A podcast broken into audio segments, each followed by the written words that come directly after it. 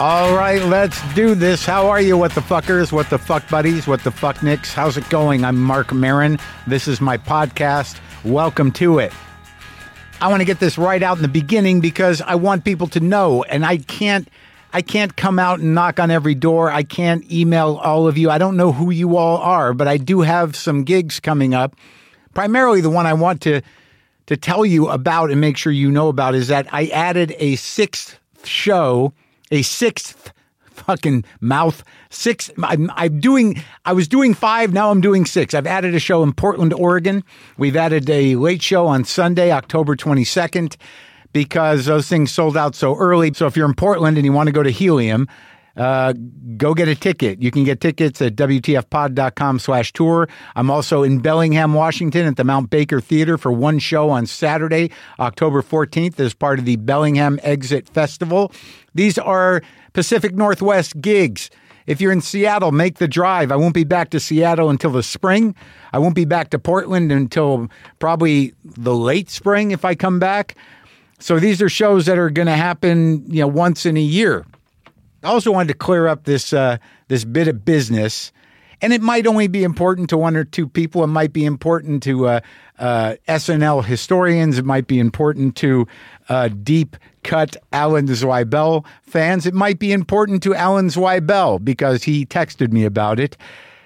So Zweibel reached out to me, and, and I guess this has been well documented. He was a little upset that uh, that uh, Chevy didn't quite credit him for it during our conversation, uh, and he took some credit for it, I believe. But the joke uh, was the post office is about to issue a stamp commemorating prostitution in the United States. It's a 10 cent stamp. If you want to lick it, it's a quarter.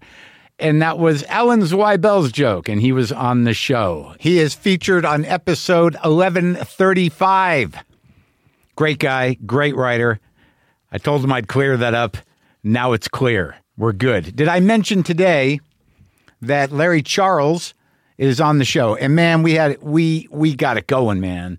And there's some people I just lock into, and we definitely had a great conversation. He was a writer on Seinfeld and a director on Curb Your Enthusiasm. He directed the movies Borat, Bruno, The Dictator, and Masked and Anonymous. His new film is called Dicks, the Musical. And there are some guys I just kind of lock in with and we just go.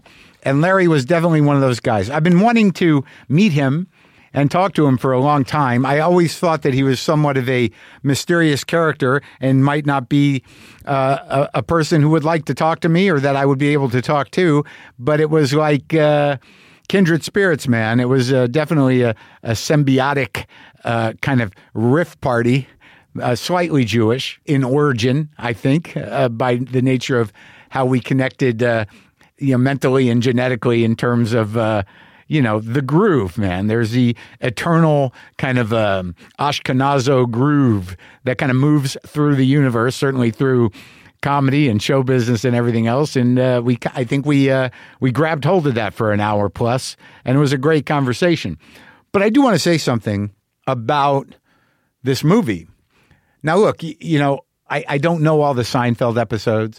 I, I never locked in, and then eventually I, I just it went away. I, I know it's always available. You know, uh, ad infinitum. Is that a way to use that? Forever, somewhere. There's there's always a Seinfeld episode playing somewhere at any time, but it was not my show, and certainly I've I've known about Larry for years. I knew about his involvement with Curb. I knew about Borat and this stuff.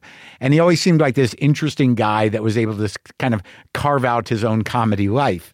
But the point is, this movie, I, I don't know what I'm getting into when people send a film to me to watch and I know this is Larry Charles and I know that he's a he's a boundary pusher.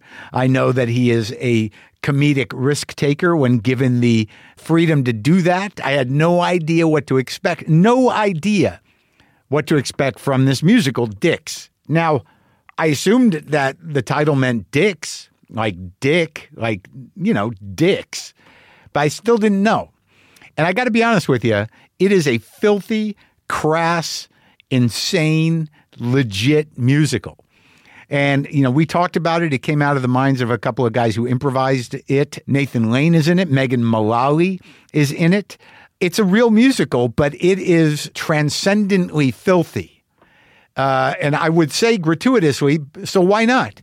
I mean, it is designed to be as filthy as it can within the sort of world that it creates. And because it's a musical and because it is sort of grounded in a, a, an idea, a conceit that is fundamentally a gay conceit, uh, that there's a balance to the filth uh, because it is not really making fun of anybody in a way that's mean or vicious, but it's certainly insanely dirty and and it, I would say provocative. It it is a type of comedy that for me and I and I talked to him about this that there were there were times in the 70s and he came up around he's a little older than me but there was a type of comedy happening coming out of San Francisco, coming out of New York, coming out of you know Los Angeles to a degree. I'm sure many major cities that was just you know full on balls to the wall smut for the sake of smut, for the sake of filth, for the sake of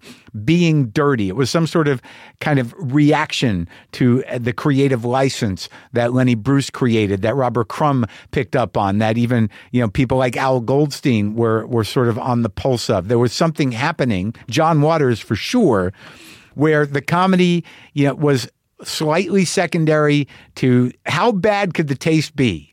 And I'm not talking about taste in your mouth. I'm saying this is bad taste shit, but there was a whole world of comedy that did that. And there is a certain aggressive, just fucking dirty camp to it uh, and I think it's directly connected to Waters. And, and this is something that I'm sure John Waters would love. But there's some things that you can't even understand where they came from. But for some reason, they make perfect sense and they're completely fucking dirty, but they are rooted in something. There is something about gay culture in here that is completely embracing, yet completely kind of not making fun of, but just taking to the limit. I guess they're making fun, but because it is driven by gay characters, there's there's a uh, a balance to it. I, I don't even know. I found it to be kind of mind blowing. And above all, it honors the structure of a musical. So it really works somehow. I, I can't really look, you know what you're getting into. If you like Borat and you like those movies, that type of movie, this one is so well thought out. It's not an improvisational adventure. There's dance numbers. There's a, a full spectrum of, of dirty ideas in it. And it's just, you don't see this shit anymore, man. You know, you don't see pure, you know, dirty, well articulated, well visualized, well choreographed, uh, good songs when it comes to uh, to your comedy. I would say there's several trigger warnings, but the bottom line is it is a complete celebration of filth and bad taste in in a way that I have not seen you know, certainly since John Waters and certainly since the 70s uh, and and certainly not with this kind of production value. I I I loved it and and I and I was happy that I did uh, and and I could enter the conversation with what he was there to talk about. I mean, we talked about everything, but man, that fucking movie, Dicks the musical. See it if you can and just let yourself be kind of mind blown by pure filth in the most uh, uplifting and funny way possible. So, listen, folks, I, I, I have to bring you some bad news. Uh, the refrigerator odyssey with my Ukrainian repair guy, Alex, has come to a close. I've decided to bring it to a close. I, I couldn't I couldn't go on anymore. I you know it, it's broken. The last we left off, it was still broken. I texted Alex. He said he was out of town. He would fix it when he got back. I have not heard from him, and I've not reached out again because I can't be that guy anymore. It's ridiculous. It was a fucking farce. And I guess no harm, no foul on some level. He was pretty dead set on fixing it. I think it, it felt to me like it was a, a, you know, his life's, it would be a, a life defining moment to fix my refrigerator. But I can't do it anymore. I can't pester the guy. I can't wait around for something that's not going to happen. I uh, it, it was it was a codependent relationship, and um, you know I haven't closed it up with him. I haven't said, look, I, I don't want to see you anymore, or look, you know, this isn't working out, or or I'm moving on to other repair personnel. I, I couldn't. I, I just. I'm just. I just ghosted him, and I'm fucking done with it because you know I'm proud to announce that. Uh, I purchased a new refrigerator that will be delivered later this month. It's basically the same model, and uh, and it's going to fit the hole in the wall. And I'm starting fresh. I mean, I know that thing was 15 or over 15 years old, and it's been through a lot. But look, man, it's not even about the ice maker anymore. The thing is old. It's yellow. the the seal The seals are getting kind of flat. It's yellowing around the seals. The pla- the plastic is drying out, and it's just a lot of things a lot of things. It's a it was a beautiful piece of equipment. I know Alex loved it. I know that you know his feelings for, for the refrigerator were different than mine. You know, he really thought that he could help it. He really thought that he could bring it life and and make its you know its its next few years, you know, not prosperous but productive in terms of ice making. But you know, he just I think I can't even say he dropped the ball. But I think we're both giving up. That happens in these relationships, and this was really a threesome in a way. It was me and Alex in this and this old fridge that was kind of kind of running out of steam. And its its days are numbered, but uh, I'll spend quality time with it. I'll I'm not going to tell Alex. I'm not going to tell the angry Ukrainian repairman that his project, his life project, the thing that was going to kind of send him off into the sunset, you know, a, a, a kind of thing that he could kind of put a notch on his belt for victories in his life is just not going to happen. I'm, I'm not going to, I'm not even going to bring it up until uh, maybe he'll get in touch with me in a few weeks. I'll go like, it's done, dude. It's done. That fridge is gone. You hated it anyways. It's gone, baby.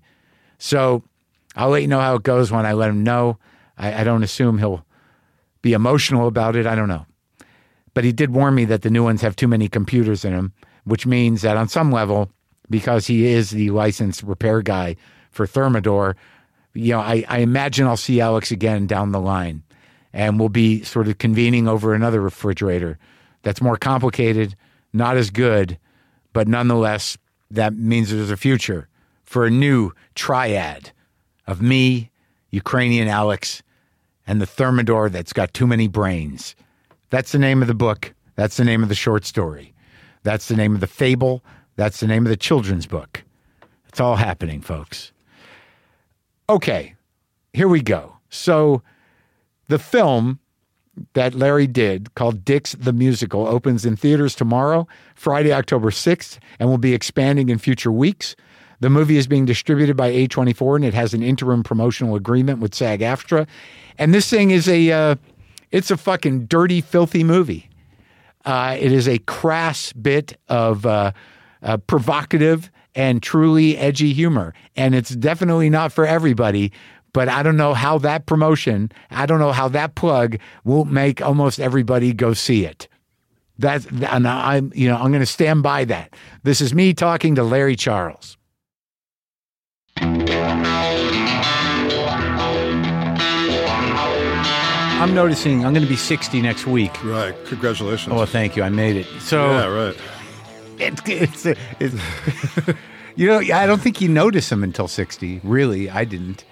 Like I, uh, you know, I it didn't matter. But for Right. some reason, the 60s like fuck. Well, I can't pretend that I'm not going to die anymore. That's right. You know? that's it. I think I was able to pretend that I was immortal in Yeah. my mind, and that allowed me to do a lot of crazy things. Right. And suddenly I had like an epiphany of like, wow, Yeah. I could die now. Like, yeah, I- anytime. and people we know are dying around us I know. anytime with I know. no logic. I you know. Eh, yeah, and I think like I had this weird framework in my brain that if you if you made it uh, you know to 23, you, you okay, that's the first hurdle. Right, And then if you and then if you make it to like I think I put it at like 34, then you're good. Uh-huh. Yeah. And then if you make it past 55, you you could you're probably in for a good run. Yeah, yeah, But I don't know if that holds up. Is it true? I don't know. it's well- something I tell myself. Yes, I think we have to delude ourselves. That's the only way we're going to get through this. That's all of it, though. Yes, yeah. I, you, you know, We're I'm- Americans. Also, we have we have the good privilege, the fortune of being able to even spend time contemplating this stuff. Sure. If you're in Mogadishu, you're just running all the time. You know. Well, yeah, yeah, and, and I think there's something about the framework of that uh, of the series that you did, you know, around that stuff that I want to I want to bring up. But it, but Sure. But personally, the anxiety is directly relative to mortality awareness. Yes. And, and but like I and I think the anxiety for me is that like I get obsessed with bullshit. Uh, Absolutely. Uh, Yeah. Distractions. Right. We But have to distract ourselves from our, our crushing reality. Well, at, at all costs, though, you know, like I used to talk about uh, Ernest Becker all the time about the denial of death. Yes. That, that you know, if if we're not part of something, okay, so you and I are not believers, Right. So you know, so we don't have, we're not afforded the luxury of be feeling some part of something bigger than ourselves, Right. That's uh, mythological to define our existence. Yes. So it really has to be about, you know, why the fuck is this coffee machine not working? Well, and also, I, I think, if, if I may, I Yeah. think our egos, you know, we, we, we've lo- we lost control of our egos along the way somewhere. And now, you know, as we're sort of facing mortality, the ego is sort of trying to fight us on this reality, you know? Right, right. So, like the, the denial of death and all those things are the ego holding on because I, I've expanded my my vision of what the of what life is after death. It's like okay, maybe we are electrical impulses or we're energy, and somehow we go on. But Marc and Larry don't go on. I know. Is there you any know, our, comfort? the ego, the the construction of our personalities Right. is gone. Right. So, but do you find comfort in electrical particles? No, I don't. Not at all. It horrifies me. I want Larry. Yeah, right. Electrical particles with no consciousness. That's right. How is that is- uplifting? Yeah, it doesn't help us. No, it doesn't help us at all. I did have a Good for the good for the the cosmos, sure, you know, but sure, not for sure. us. You know, be part of cosmic dust for eternity is something. That's right. That's right. That's But- all you're gonna get. Yeah, well, I mean, I, I've been doing this bit on stage about how like I blacked out at the top of a mountain recently, and uh, yeah, it's a it's a sort of uh, a, a kind of a multi uh, leveled bit about you know my my girlfriend's passing and about death Yes. awareness, but but but the when you black out, have you blacked out recently? No, I have not. Have you ever? No, I don't think I've ever You should. blacked You out. should. You, you know. Well, I drank tequila when I was a teenager, and I think I blacked out then. But yeah, but that then was the last time. right? But then people tell you what you did. You, Yeah, you wake up with vomit, and Right, you, you a- were still engaged in the world. exactly. Exactly. Yeah. But no, I blacked out and I and, and I realized because I, I stretched and then I went down and I was by myself and then I came to with my face on the ground. But when I was out, there was nothing. Wow. And it was comforting. Wow. Because I realized like if I hadn't woken up, I wouldn't fucking it. be the wiser. Right. And it wasn't it wasn't horrifying. You know, it was uh, it was it was okay. Uh, I don't want it. Yeah. But, but but if it happens that quickly, God willing, You're right. That is a kind of a way to look at it also. Like when it happens, it's going to be over and it's not going to matter what you think or feel or what anybody else thinks or feels. You're going to not exist anymore. That's hard to wrangle, isn't it? Though, Yes. Because I went to uh, I went to an estate lawyer yesterday to redo my will, and you're having this, you, you know. They want me to do that. I'm about to start doing that myself. Well, you as have to. and I put it off, by the way, because I don't want to like make a, a you know a definitive statement about my death. Yes, eh, that's exactly it. But that's that's the horrible thing. I'm sitting there with her, and all the paperwork that you have to sign, it's all relative to you not being there. That's correct. and then the, the the sort of ego fight that happens in the moment is like, you know, well, you, you know, you're giving this person money, all this money. Is that all right with you? And I'm like. What the fuck difference does it make on some level? But then your brain goes like, "Well, do they deserve it?" Like, you know, right. Then you got to weigh that. But it's also like it's not if you die. It's like when you die, Right. what are you going to do? So that when you die, that definitive thing is too overwhelming, and I've avoided that kind of conversation my entire life. Oh yeah, and she was very funny because there's that uh, you know the medical stuff like you know if you're you're uh, you know on the machines or whatever Right, or you need medication, and she says "Yeah, I think you should. This is important today. The DNR. Yeah, t- Today you got to do that because who knows when you leave. Right, you're going to get hit by a bus, as they say. Yeah, I know that is fucking scary to me. It's I know. pardon, pardon the cursing. No, no, it's cursed all you want. Oh, okay. So uh, I guess like where to start this stuff is I had a, a conversation, uh, with, you know, with with my producer, you know, kind of like trying to process uh, certain stuff. Like I watched Dicks, I watched the the new film, Uh-huh. and uh, it's it's kind of an amazing movie. Thank you. Yeah, and thank it's, you uh, very much. And it's amazing, you know, for all the reasons that you know you've sort of evolved as as a a, a, a guy who's going to create stuff that's uh, jarring. Um, but it's pretty well balanced. Yes. In terms of uh, you know, the it's it's not irresponsible in its crassness. Correct. It's Eh, not gratuitous. It's not gratuitous, and it, it's it's it's sort of morally balanced. Correct. It is. It's it's also a, a weirdly, especially for me, a life affirming, very human movie. Well, I think know? that the choice to use a musical as the context and to you know it's a real uh, it's a real test of that genre yes, because you know you you you went out of your way to uh, to sort of obviously hire the best and the brightest in the musical racket. Yes. And so the songs hold. Yeah. And the actors are musical professionals. Nathan Lane, Megan Mullally, you know, and the two leads who I didn't know. Yeah, right. And, They're from uh, UCB, by the way, in New York. oh, or, uh, and Megan Thee Stallion, you know, these Megan people. Thee Stallion, yeah.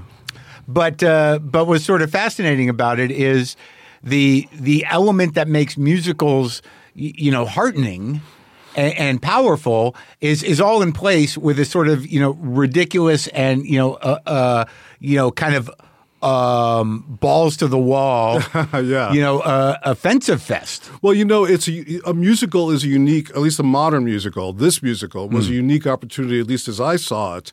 To the musical is such an artificial form. So the musical existed before you chose to film it. That was an existing musical. No, they had a revue at the UCB that was about 30 minutes long. Okay. That where they played all the roles. Okay. And it was a kind of a short little short story sketchy version of what we wrote, what became this movie, you know. Mm-hmm. And it took about a year to really develop it into a script that could be shot. But I love the form of the musical being artificial, so artificial that you can break the fourth wall, that you could talk directly to the audience, that you could interact with the audience.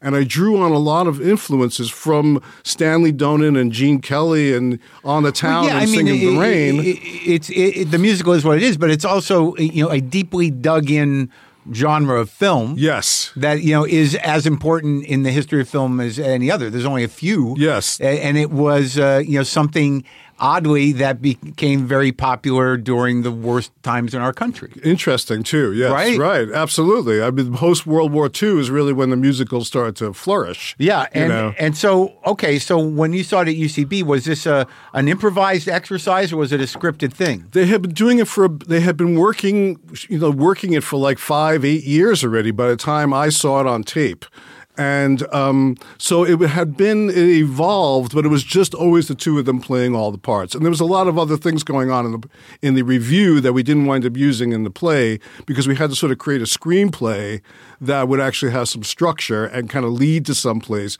and have a little bit more of a story than the revue does. The revue, because it's 30 minutes long, they didn't worry about narrative and things like that. You know, Well, yeah, and also tissue. once you realize that y- y- the way you set it up, uh, uh, you know, with the with the one-liners or the you know the idea that these are uh, two gay guys playing gay guys. I, I can't remember how you, how you Yeah, framed it. two two gay men. First time gay men have ever written anything. That's Yeah, the right. first thing Yeah, you yeah. said. And then playing straight men. Yeah. So it's already kind of ridiculous, but by Correct. the time the conceit of the thing unfolds, it becomes more and more absurd. But but there's because uh, you know when you say UCB, I have to assume that the idea of Sewer Boys came out of an improv. Probably so. And I, I don't even know the origin Yeah, of that. yeah, it doesn't Yeah. matter. But you Yeah. d- you decided you had to manifest it. Manifest Yeah. it. Yes, that's right. Yes. As soon as I read the Sewer Boys or heard them talk about it, you don't see them in the play, and you don't see the vagina in the play. But as soon as I saw those things were being talked about, a disembodied vagina and the Sewer Boys,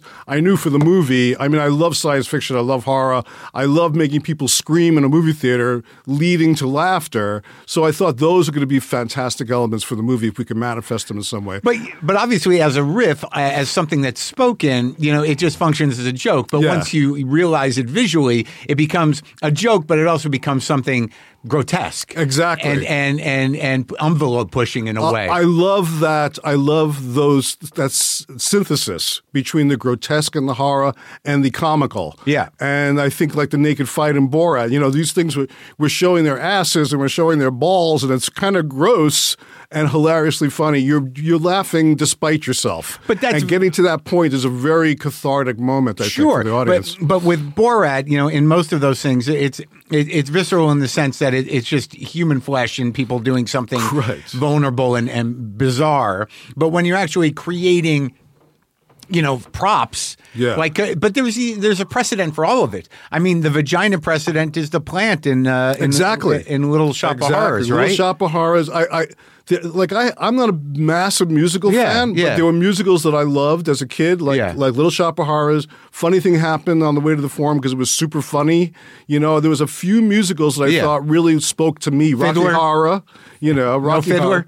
Uh, no, well, Fiddler I knew because my parents were so into it. Like my Bar Mitzvah album has me like with uh, the sunrise sunset, Yeah, yeah, you know, yeah. through the picture and all Yeah, that yeah, stuff. yeah. So yeah, I'm aware of uh, those kind of shows, but I wasn't into them. Really. Right. No, of course. Yeah. Yeah. but it's part of the tradition. Exactly. Right. But the story is really these identical twins that don't really look alike, who didn't know they were identical twins, coincidentally live next door to each other, work at the same place, and then realize they're identical twins. And they're both in their 30s, and they decide that they, you know, they figure out that both the parents were were separated and they didn't know about each other, and that they're going to try to get their parents to get back together again. There's a twist in terms of of how the uh, the brothers' relationship evolves. Correct. Uh, but like for me, Well put, by the way.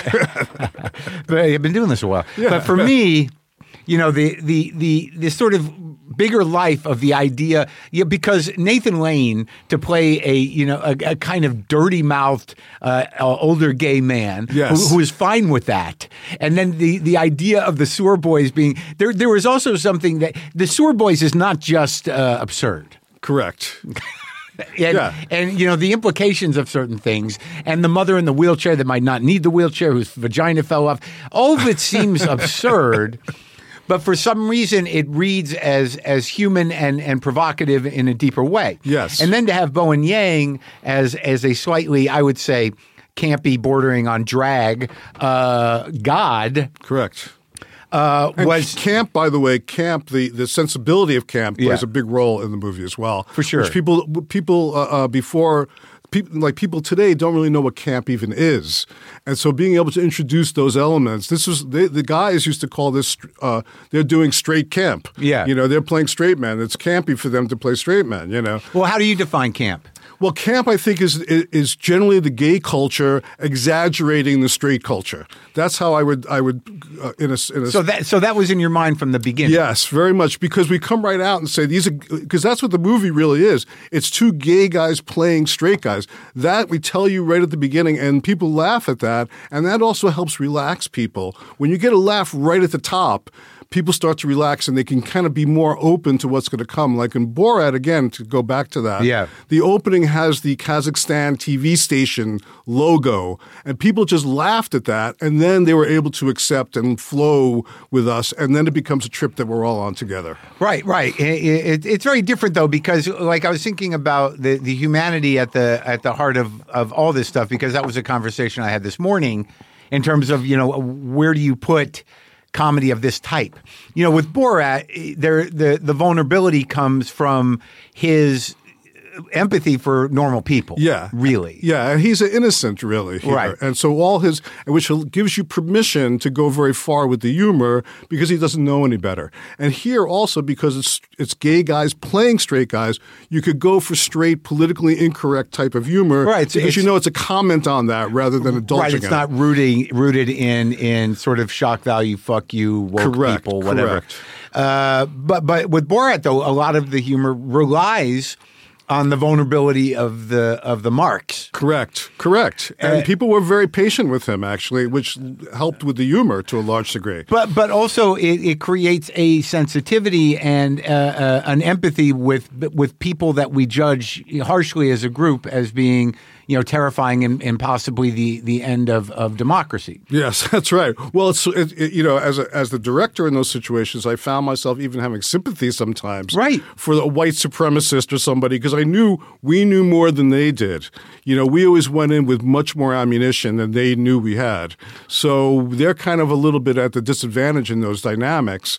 And sometimes I'd feel bad for the person, like, wow, they really have no idea what the fuck is going on. Well, but that's sort of the question that, like, you know, was kind of you know in my mind about you know what what comedy is for. You know, and on the series where you uh, you, you sort of go to all these war torn countries Yes. or author- authoritarian countries and do documentaries about what is happening there in comedy. What's it called again? Uh, Larry Charles' Dangerous World of Comedy. Yeah, it was four parts, right? Yes. Yeah, is, is that?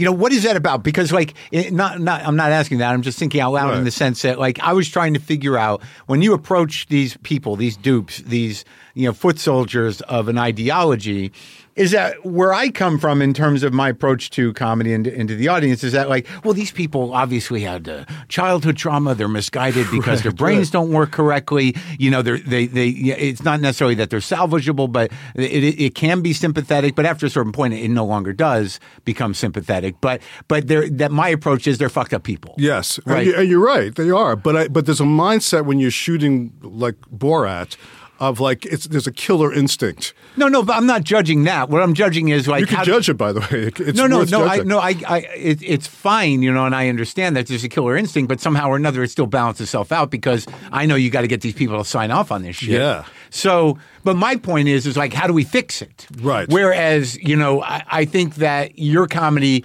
uh, doesn't deal with that, Right. and that going back to the documentary Yes, series, yes. Is that I think what we find after talking to Raoul Peck about uh, you know growing up in these countries where you know authoritarianism and, and war is a constant from day one of your existence. Yes, So yes. you've integrated that experience into your being. Yes. It is the way life is. Yes. Now we don't know that as Americans, but what I, I, I understood this morning is that not it's not that when you say co- comedy is courageous in these environments, certainly it is because of what it's up against. But it knows fundamentally, on some level, it's n- not necessarily going to facilitate change. Right. But but what it does facilitate is the defiance necessary to maintain your humanity. Correct. It reflects it reflects their reality, and that resonates with the people that are listening and watching what they're doing, even if they're just doing it on their iPhones. Like in places like Liberia, which are war torn places, you walk down the street in the middle of Monrovia, Liberia, and half the people are amputees or missing eyes or whatever. And the fact that that comedy kind of emerged almost like had a, a surge uh, in the wake of the Civil War and Ebola is is the power of comedy there, you know, and it kind of gave people a place to turn, a little catharsis, a little connection to their community. It, it, it restored their humanity after having it stripped away by all these other things, you know. And that that is the thing that you know, like when you talk about the the effect of of Lenny Bruce or the effect of you know a type of defiance in the face of of political uh, narrow mindedness or, or bad legislation in how it relates to freedom of speech and whatever. That's sort of a different fight, Right. That- and that you know, and it's not that that Lenny's humanity wasn't present most of the time, and, and even more so as he got less funny yes. but but I think my misconception in, in thinking about it, you know, previous to this morning, was that you know that that comedy somehow you know serves a. a, a a point in in fighting the fight, which I'm, I'm not sure necessarily does. What it does, the fight it's fighting, is the the portal through which you know people can maintain their humanity as opposed to become sort of dead-eyed zombies or, or authoritarian stooges. Right, that's right. Well, even in this country, when you think about George Now. Carlin, Right. You know, George Carlin was trying to do that as well. You know, and but the sad thing is, when I watch a George Carlin video from ten years ago, he's talking about stuff that hasn't changed. It's still like that today. You know, Well, I think he's his- commenting, but the changes that you're talking about don't really wind up occurring. and they, they don't. Not only do they not occur, but you know, for some reason, because of the entitlement and the the the comfort that we have here culturally, if you want to call that, Yeah. outside of you know being a, a, a fundamentally distracting and disabling people's ability to deal with almost anything. right, the popular culture. That that you know, Carlin at that point, the the only way that you know he became full on like that is to really give zero fucks. That's right. That's right. And But- comedians today are having trouble doing that, and that's why you're having this kind of this comedy is in a weird transitional phase right now. my point of view on it is it's it's it's it's transitioning into something bad. Okay, and, interesting. And and I'm that, not sure about that. Well, no, I mean I think it's become tribalized, and That's that true. and and my point of view is is that once the the sort of the fight of uh, whatever it is, anti cancel culture, or we can't say what we what we want, which is total bullshit. I agree. What happens with these pseudo libertarians, uh, you know, who make comments that are, are provocative, but their egos uh, feel like they're philosophers and have social momentum and that they're leaders of men. Uh, that you know, what happens is they're not deep enough to realize they're being co-opted by a fascist ideology. Absolutely, they're being used. They Totally. are they are pawns in the same game. Right. Uh, absolutely. People like Russell Brand, they're being used at the same time that they are using and exploiting. But, but yeah, it, well, there's the grift at the base of it. There's the protection that you know, speaking to that. You know, if you're speaking to the people that are intolerant and don't respect vulnerability or or apologizing, then you've always got a livelihood as long as you don't apologize. Right. And but that's the Trump. That's the Trump philosophy. but that but he opened the door to that. Yeah. But what but what I'm seeing is that that these egos that believe they're fighting some good fight are are being duped. Yeah. And, and but they're also making a lot of money. So I don't know that they give a fuck that they're being duped. So in light of that Now you're getting into the capitalist system itself, also, which is what which eludes a lot of people. You know, they think they're making progress, they think they're helping, they think they're making change, but right, you're right, they're part of the system really that perpetuates all that, that they're making money and, Yes. and in their mind winning is money. Correct. And and that once that becomes part of comedy, it gets washed down. And then the the thing that I noticed recently that bothers me the most is that once these tropes are set by the reigning voices in comedy, uh, and and an ideological context is set, which is anti woke, Right, right, Or, right. or free speech, is that then you have thousands of hacks. Correct. Who decide that like oh I guess I got to do my trans bit for you now? It's like no you don't. Right. There's four of them. But weren't those people also doing, uh, you know, sort of cheap comedy back in the 70s? When I was selling jokes in front of the comedy store, you know, I used to watch all those comedians get up on stage, and there was only a couple of comedians who were brilliant. No, you no, know? no. Hack is hack. Yeah. But but when the the tropes of hackiness become you know um, focused and and sort of uh, dismissive Yes. of established you know uh, marginalized people or feelings where like you can't get past that. You, Yeah. you feel like you have to jump like so. It, like there's always been hacks. Yes. But when does the the hack become part of the momentum that's dangerous Right, culturally? right. Well, I think that happened to us. That happened in the 70s and 80s, led to all those bad sitcoms. You know, maybe the culmination. Well, bad sitcoms is not, you know, like uh, uh, it's not uh, uh, Kristallnacht. no, Yeah, yeah, no, that's true. it would be interesting if it was. It'd be a good sitcom. Yeah, yeah. There's like that. There was that show like He- Heil Hitler, uh, I'm Home, or it was an English uh, sitcom. Did you ever hear about No, that no, one? no, no. Yeah, like Hitler lived, moves next door to a British family, and it lasted like one episode. But what, you what's your what, what, what's your point that the, that the hacks led to uh, uh, uh, a sort of mediocre status quo? Yes, we had a we had a period. I, I knew a lot of comedians at that time who weren't very good, who weren't trying very hard, who didn't have any vision, didn't really have No, mastery it's, of it's the always language. been a, a, a, a grift. Yeah, but it's, It's a, like- but it was a white it was a white thing, Yeah. just white male thing to a large degree.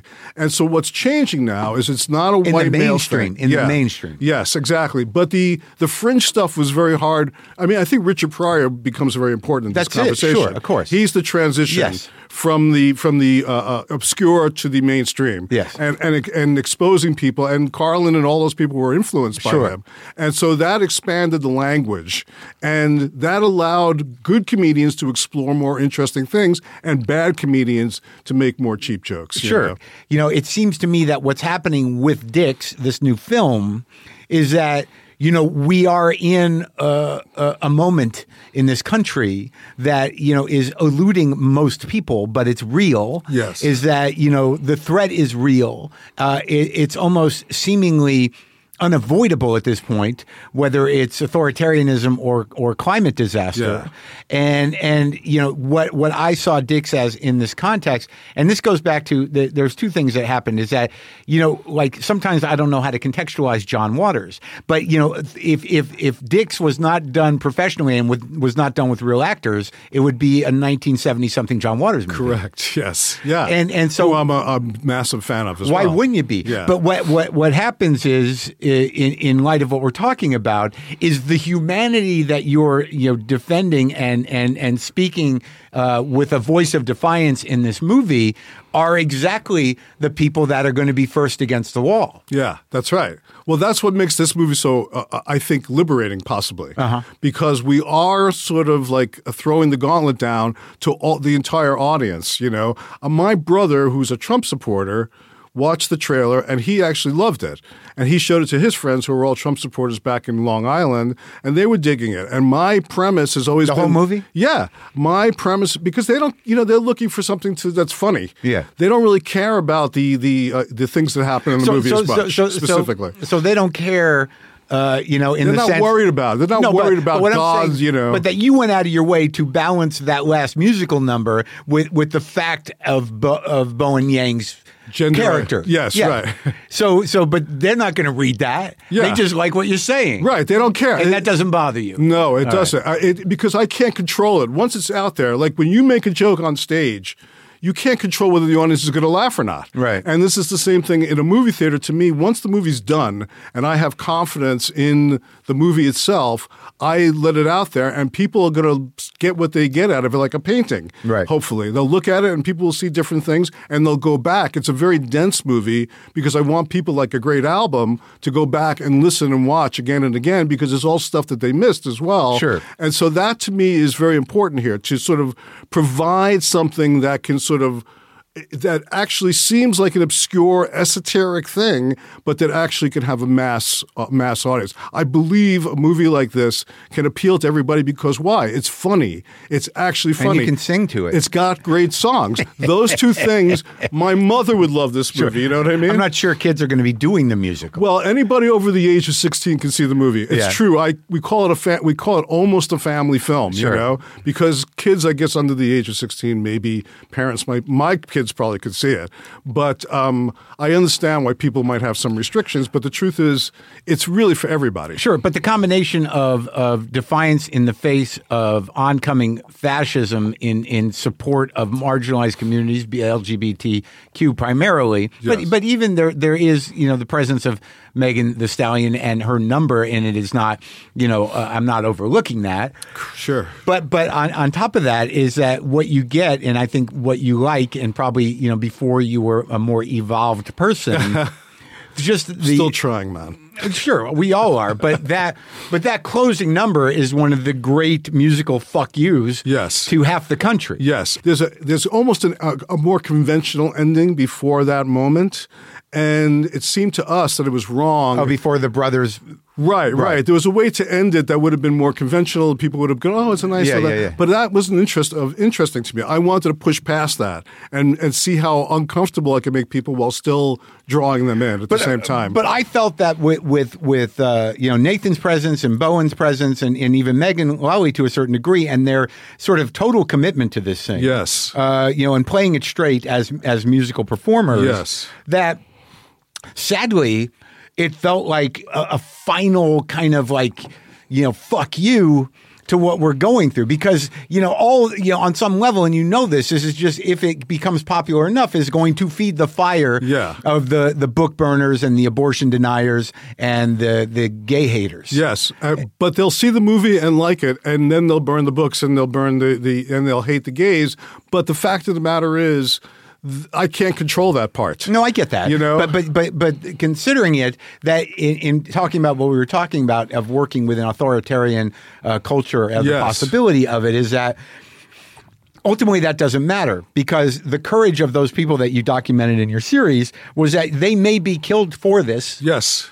Uh, or it may not be noticed, or it may be steamrolled or appropriated by the dominant paradigm of, of authoritarianism. Yes. you know, but it's you, the fuck you is necessary. Yeah, well, in those countries, in a country like, say, Liberia, Yeah. where there is such uh, chaos and there's no currency and there's no the breakdown of the government, people make their art the way they can and they reach each other the way they can. We have like kind of such a media monopoly system here Yeah. that that in itself is a, a, a kind of an authoritarian big brother sort of thing that we they figured out over the years. They don't have to like you know, uh, make you, uh, they don't have to scare you, they have to seduce you. So we're all seduced by great TV shows and great movies, and we're distracted by those things, and we're then indulging in that same capitalist system, and there's no way it's going to change but- as long as we do that. But but that's fine, you know. If you but you know the, the difference is is that if you can get the funding right. and it makes a little money, then you can work within it. Which is also the problem with uh, I you know, struggle with that, by the way. I, I I try to make things like like dangerous comedy, or even this movie. This movie is a very low budget movie.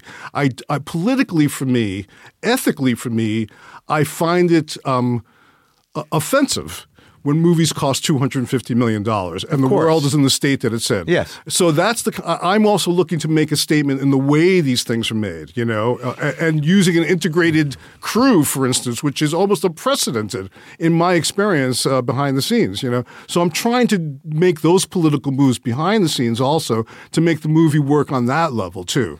But you know? but what we learn about capitalism is is that how how how how easily symbiotic it can become with fascism. Absolutely. So, but but in that in that gray area, there you know the capitalist system in the form of media companies is still willing to take risks if you can convince them that it's going to make money. And if you can make it for no money, they're like, well, fuck, it's it's a win win. yeah, that's right. The, That's the right. worst that can happen is you know we pull it or it just goes in the toilet. Yeah, the way I can make a radical work is by saying I could do it for a little money, and the way they say yes to it is because they think, oh, that radical little work that's not going to cost any money is going to make money. Absolutely, that is the system. You know, I haven't figured, I haven't been able. I've been doing stuff on YouTube.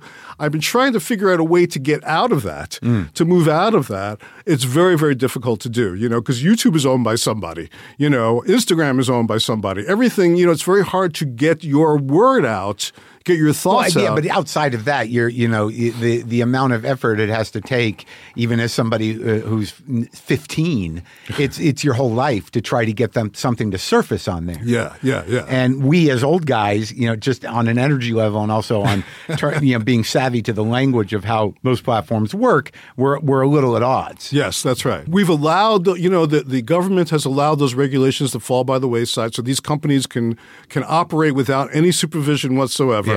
And they are, and and people think they're going to be discreet or somehow self regulate, but we see that's not the case.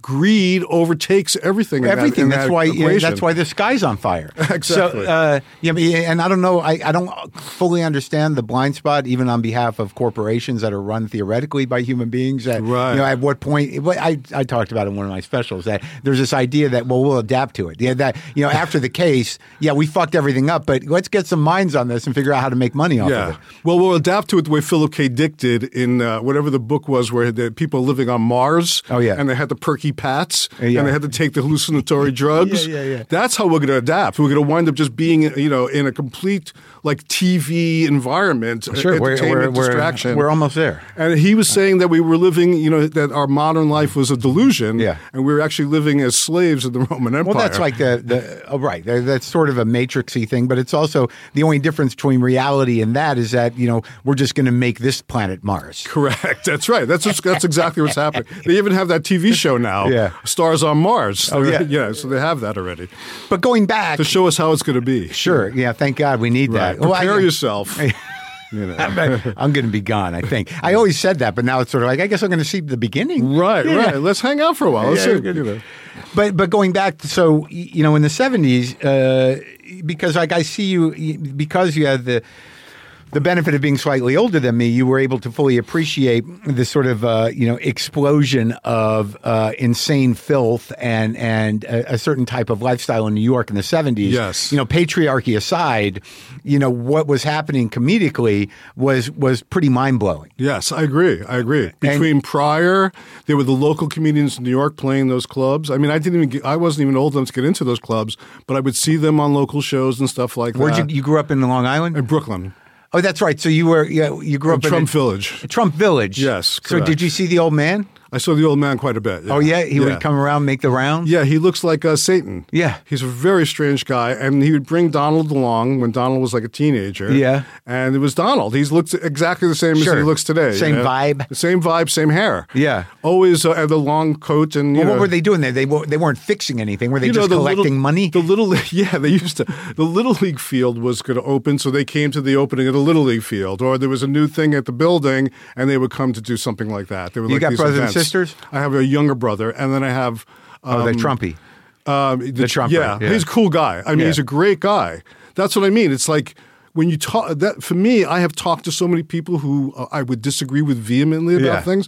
I realize, as you were talking about before, there is a humanity there, and I'm always curious about that humanity. One on one, you can see the vulnerability. Absolutely. But now, when they can just act anonymously on social media platforms or go to rallies, Yes. it becomes a different. Uh, or actually vote for the wrong person. you Sure. know, so that's bad too. Sure, Not that it- there's a right person anymore, by the way. Right, right. I, I understand what you're saying, but but but I think what's more disturbing is is you you know how they manage their mind. Yes. How do you compartmentalize hate with humanity? And it is inter- it's an interesting phenomenon, I think.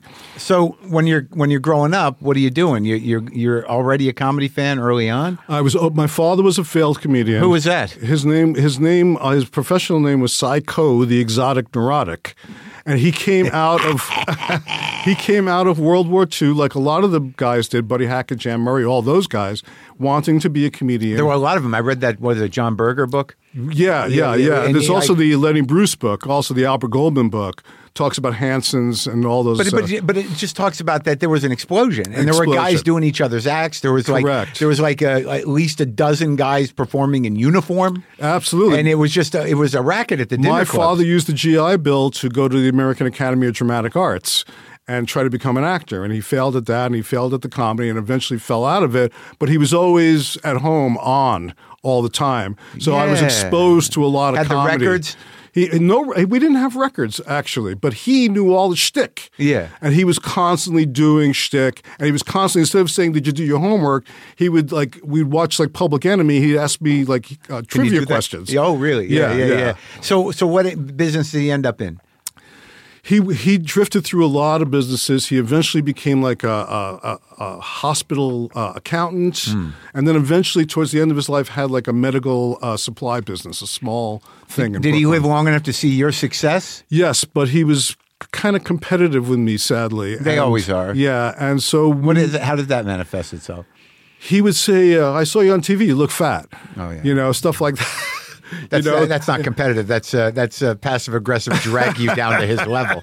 You know, you I'll- can't succeed if I if, didn't. If I may, guess I'll, I'll tell you a perfect story about my father and fame Mm. and my and my uh, success. I was working on Seinfeld. My father came to California, which he rarely did. Yeah. And he said to me right from the time he got he arrived, he said, "I want to take a picture with Jerry." Yeah. And I said, "Look, Dad, I don't ask people for favors. Yeah, yeah, yeah, That's yeah. how I get a by in life. Yeah. I don't ask anybody for anything. I don't owe anybody. Yeah. They don't owe me." He's like, "I really want that picture." I'm like, "I'm not. I'm not going to do it." So and so he- the week went by. He kept on hocking me about it. On Yeah. Friday, the last day he was here, he's like, "Come on, I want to take that picture with Jerry." I, was like, I, I relented, and I brought him to work in Studio City.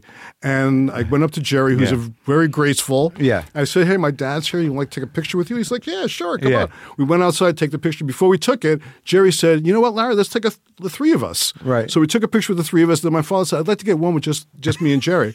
So he took the one with him and Jerry. Also, about a year later, I'm in his house in Yeah. Long Island. And on the mantle uh, is the picture of him and Jerry. Sure. you know, Of course. that says it all about who he was. and I what about your mom? My mom was a, a, a saint. Hmm. She was a sweet lady. She was killed in a. Uh, she was like at the enjoying her life in Florida, and she was killed in a car accident. And uh, like the nicest, per- my father, who was kind of a prick, Yeah. Lived to be 91. My mother was like cut short and Sad. so unfair, you Yeah, know. yeah, and uh, and that's one that They I were retired already. yeah, yeah. Yeah, well, my father had just retired, really. But They were together. They were not together. Oh, They had broken up. But my stepmother and my mother died the same week. Wow. And that kind of broke my father, I think, to some degree. Sure. And he started to to kind of drift after that. Oh yeah, it's So- it's it. You know, it is the the the big payoff is not great. No, no. The and also the, the that's another th- illusion that we sort of labor under is like the peaceful death. You know, it just doesn't work that way, man. You know, you're mm. not usually in bed surrounded by your family. It's like you passed out in that on that mountain. That that could have been it for you. Yeah. You know, alone Exactly. alone on a fucking mountain like Yeah. Julian Sands. Yeah. You know. Yeah. Yeah. There's there's always plenty of options to think about. That's right. And I think you and I are the kind of people that think a lot about them. I, I really try not to, but there are moments where, like, if you go deep with it, you, you know, I, I do have moments where I'm like uh, uh, going to bed and I'm like, is this it? Yeah. Is it- is- am I what gonna- about in the middle of the night? Right, That's am I what gonna wake get. up? Right. Yeah.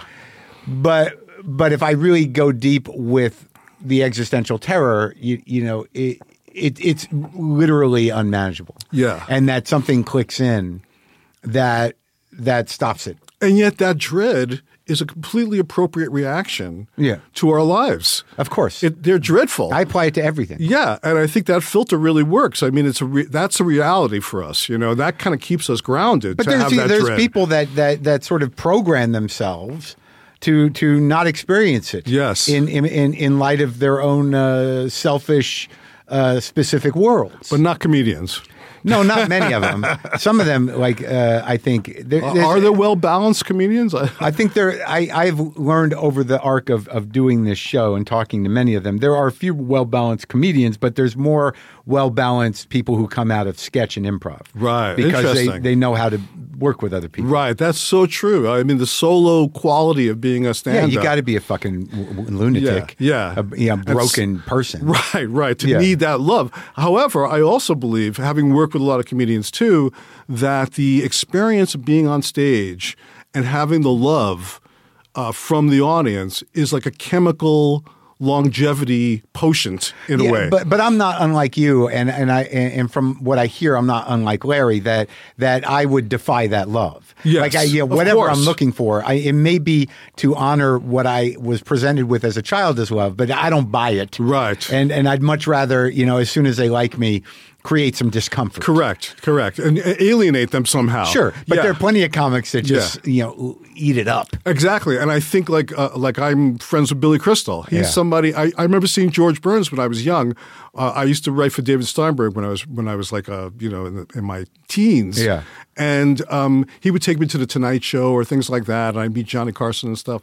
And I remember George Burns before he went on, he would be sitting in a chair like he was like a rag doll. Yeah. and they go, "Ladies and gentlemen, George Burns." And so he would come to life, 100 years old. He was in there. Yeah. He was he was rocking. You know, There's a so there's something about that wave of love, even if you are rejecting it, it's still permeating. But well, somehow. it's connectivity. Yeah. Y- you, know, it, it's being seen. Yes. and and and having a, an, an experience. It's a public experience, and you're being, you know, you're, you, yeah. It, I, I have a hard time framing it as love, but it's something. But just- beyond the psychological uh, element of it, there is a chemical element as Sure, well. of I course, believe. of course. You're Yeah, having yeah. a dopamine rush. Something like that is going on. me, because of how I do it, there's no autopilot, so that you're you're never more connected. Yeah. Than you know on Yeah. stage in that dynamic. Yeah, well, the great gr- great comedians to me are like jazz players, you know, and so you are going to adjust and play and feel and let that show be different than the next show or the last show. I am. Some yeah. don't. Yeah, I agree. I say so- it's half and half. Right. Some people really get stuck in their in their acts. Yeah. But really, and it's also you know like I love Paul McCartney. I know he's been on your Yeah. show. Paul and, and I love Bob Dylan. Yeah. You know, but Bob Dylan, you will never see the same song performed the same way Sure. with Bob Dylan. And with Paul McCartney, he can still nail the Beatles recordings. You Sure. know, and that's kind of the two ways to sort of look at that live performing thing. Yeah, well, there's there's there's big show business, Yeah. and, and then there's the little fuckers like me. Yeah, and and Dylan also. Well, Dylan's a big fucker. Yeah, uh, in, he's a big in, fucker in now. big show business. Yeah. but but yeah, I, I think that He uh, defies all these rules, by the way, for of some course, reason. but I, I I think it's wrong to. Uh, I, I think you really have to give him credit as being one of the great comedians uh, in in so many ways. I completely agree with you. And most people don't get his. He's so funny that most people don't really get his humor. Yeah, and he yeah. doesn't. And the thing is, he doesn't care. Of course, That's the But- key but- to Bob. But there's a uh, there's a moment that for me really sort of nails him. It's in that Rolling Thunder movie, whatever the hell that was. That Renaldo. Renaldo and Clara. Yeah, but no, the one that uh, Scorsese did. Oh, after- right, with right, right. No from that. Direction Home, yeah. Right. Well, there's a, a moment where he gets off stage after the first performance, right? And I think it was a reporter goes, "Hey Bob, how do you feel?" And he goes, "About what?" Yeah, yeah, that's exactly. uh, You know, I spent two years with him, you know, writing this and making this movie Yeah, with him. yeah, you know, and he right. oh, I, when I in Don't Look Back, there's a great moment where a girl's running up to the limo and going, Yeah, "Can I get your autograph?" And he says, "I'd give it to you if you needed it." Yeah, yeah. And then they drive yeah. away. You know, it's Yeah. like he has, or like how did he, I had people come up to him all the time when we were doing the movie, and they go, "What was it like going electric?" And and he's like, "Oh, what was it like for you?" Yeah, yeah, right. And then they don't have an answer, and he walks away. Or he also has another thing where It's a, can. it's a Socratic brain fuck. Oh my God! He will do things like you'll ask him a question. Not me. I actually wound up having a good rapport with him. But I'd see people ask him a question, and he would just not answer. Well, yeah. I mean, would would break all the the, the rules. Jer- Jerry the does so- that. Yeah. Oh, he does. yeah, as now. Yeah, like yeah, he, yeah. But uh, but no, but the, the thing about Dylan is that like if you if you go back far enough, Yeah. you you kind of know what he is and you know who he is. He's like you know this sort of displaced, He's always been that guy. displaced Jewish kid. That's right. Who grew up, uh, you know, uh, worshiping people, and then he would appropriate them. Yeah. and then kind of you know put it through the Dylan mill. Yeah. and kind of evolve. But now, you know, for me. I, I'm kind of weird about him in that, like, yeah, because he puts out uh, whatever these albums are. The last record, I was like, do I do I need a fucking 18 minute song that mentions Don Henley? That's why I got, I got I got I got hung up on that. I'm like, well, you got to bring Don Henley into it. I got nothing against Don Henley, but why is he in the fucking song? And then, but. But but there's a point where it's like, look, man, if if Dylan wants to die on a bus, so be it. Yeah, I think he's okay with. He's somebody who has come to some terms with this. You know, all these questions that we're asking, he has kind of transcended it. In every song, there's like there's like there's like nine or ten pivotal Dylan songs where you know he's dancing around the question, you know, elaborately. Yeah, yeah, absolutely. Al- Always, always exploring it from different a- aspects in rough and rowdy ways, which is the last album. That's what I'm talking about. Right. Uh, the the Kennedy song, the Murder Most Foul. That's where he mentioned fucking Henley. Yeah, I see. I love that song though. I mean, Why? There was something that really, I Don Henley aside, Okay. for a second, the idea of him sort of recounting a, almost like a bard like retelling of the death of John Kennedy, Yeah. I found very moving. I think he's talking about the conspiracies. He's talking about all the realities Sure. surrounding the death and how the country has basically gone downhill since then. And he's written some version of that song, uh, you know, every ten years. That's true, and he that's something that really kind of plagues him. I think on some level is the way the country has sort of evolved. But that movie, you know, is difficult for most people. Yes, they, they- most people don't even know it exists. I Yeah. find, uh, which is interesting, and then they see it, and again, it provokes. Yeah. in very good ways, also, and it's also more prescient. It's like actually kind of prophetic, uh, uh, ironically and inadvertently today, uh, because it really talks about the very again, like we're talking about George Carlin. We talked about things in that movie that still exist today: the poverty, the homelessness, all that kind of the the the encroaching fascism of the country. A third world America controlled by you know Sure. despots. Yeah, and but you know his genius is like uh, it's it's delivered to him, and I and I think that like you were Yes. you were given the privilege through either persistence or time to to to appreciate the fact that like he's a Jewish guy I can interface with. That's right, exactly. Ultimately, we had that connection. Yeah. It was very simple, Yeah, really, in the way. Yeah, and and he gets it. Yeah, yeah. You know, eh, but. But there's a couple of moments with him where you know that moment on the on the Grammys where Shandling Oh yeah, yeah. That's one of the most. That's one of the best comedic moments I've ever seen in my life. Where you know Nicholson is presenting Dylan with that lifetime achievement award, and they're they're both uh, you know Dil, you know Nicholson's high, and Dylan's like you know pausing where he's like, "Well, it's like my dad always said," you know, and then this long pause. And he said a lot of things, you know, and then like you know it, it's just like the most awkward moment, and then it, they go to commercial, and Shandling comes back and says, "I was just backstage. Uh, Bob Dylan and Jack Nicholson were just discuss- discussing how sh- they should do more television." yeah. Well, I think uh, the great the thing I admire so much so much about Bob is that he does not give a shit. no, it's great. He can have these awkward moments, these embarrassing moments. He's had more public humiliations and failures than any popular person. Yeah. and he's still here doing it. and, you know, and he's doing a lot. He's, Yeah. he's, he's welding things. Yeah, yeah. Because. I called Painting. Rosen. I called Rosen. You know, and I was like, you know, I was trying to get Dylan on uh, whatever the thousandth episode. Right. And you know, we, you know, and yeah, the bookers were like, That's you know, a may- tough one. Maybe you write him a letter, and I wrote a letter like a fucking schmuck. And then, but they said, why don't you call Jeff? You know, and I and I'd met him before, and I said, Jeff "Oh, I is great. Yeah, so I'll call Rosen up, and I and I do this whole spiel, and I'm like, look, man, you know, you, I think you know the show. I've met you before, and you know, we're doing this thousandth episode. I've interviewed a lot of presidents and whatever, and you know, you know, and it'd just be a real honor if I could, you know, get Bob to do the thousandth episode. And you know, what, what what are the chances of that happening? And he goes zero. he was straight with you. Yeah, yeah. But you know, the thing is, Bob is the kind of person that he'll go. Uh, you know, I like that Marc Maron. Uh, Sure, right, Get right, me, yeah. get me on the show. Throw him You a know, bone, yeah, yeah, he'll yeah, do yeah. he'll do weird stuff that Sure, just man. it just kind of stri- strikes him in the moment. Yeah, yeah. So, so going back to the '70s, so Yeah. your dad's doing uh, you know, his shtick and whatever. Right, but yeah. But how do you get into comedy? Well, I, I started, um, you know, I, I was like really into comedy. I was watching TV. I was the kind of person that used to uh, memorize the comedy writers' credits, Yeah. like on Laugh-In and stuff Did you like read that. uh, my favorite jokes at the back of Parade magazine? Do you remember that? No, I, because my father didn't get the Daily News. Right. We only Yeah. got the New York Times. Right. So I did not read that. But I used to watch the comedians on Yeah. Ed Sullivan, Sure. and I was very into it. I loved getting laughs in school, Yeah. being the class Yeah, yeah, clown kind yeah. of thing. And so I didn't know how to break in. Woody Allen really was the person that that kind of gave me an insight into a path. Yeah. Which was he was from the same neighborhood, and he started writing jokes for people. Right. And I thought, well, that might be a way that I could get in. Yeah. By writing jokes. And when I came out to California, when was when was this? this was like 77, 76, 77. but were you doing stand up? No, no, I wasn't doing anything. Yeah. But I was writing jokes Yeah. on a yellow pad Yeah. in handwriting. Yeah, for a comedian. Yeah, and I would go to the comedy store and I'd stand in front of the comedy store. In the And- '77. Yeah, and I would say, "Hey, uh, you want to buy a?" jo-" If I recognize the comedian Tom Dreesen, Joe Restivo, Yeah. all these obscure comedians at the time. Dreesen's back. He, yeah, and he's a re- yeah he's a survivor, and but they would buy they would look at the joke and they'd buy a joke. They'd say like Jay Leno was the first one that really bought a joke from me, and he said I'll give you ten dollars if it works on stage. Yeah. and you know how the comedy stories you could watch through walk the up, window, right, yeah. And uh, I saw the thing get a laugh. I got the ten bucks, and I started being a person that you can come to for jokes. And you how old? I was like 19. Yeah. And uh, one of the comedians was a guy named Darrow Igus, a black comedian, and he got cast on the show Fridays. Right. And he, he- I was back in New York at that time. I kind of quit LA and I came back again and he had recommended me for the show Fridays and I went in and I got the job. And then I met Larry David there. So you didn't do stand up?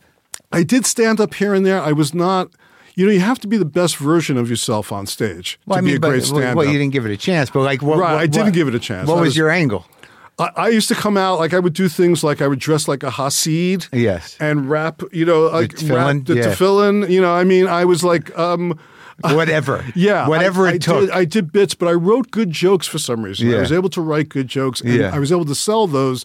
And I saw my my stand up career wasn't good. I was working places like, do you remember a place like John's Place on Vermont? There used to be these obscure little clubs all over the city. no, here. it was before my time. That's when I used to go on stage in those kind of places, and I never felt that I was really doing the best version of. well, who was I- who was around at that time that made an impression on you that you were seeing live that nobody knows? Well, I was able to see Pryor. Uh, Sure. uh, and at that time, there were a couple. There was a guy named Tim Havey who wound up committing suicide. There was a number of comedians who didn't make it. Yeah, of know? course.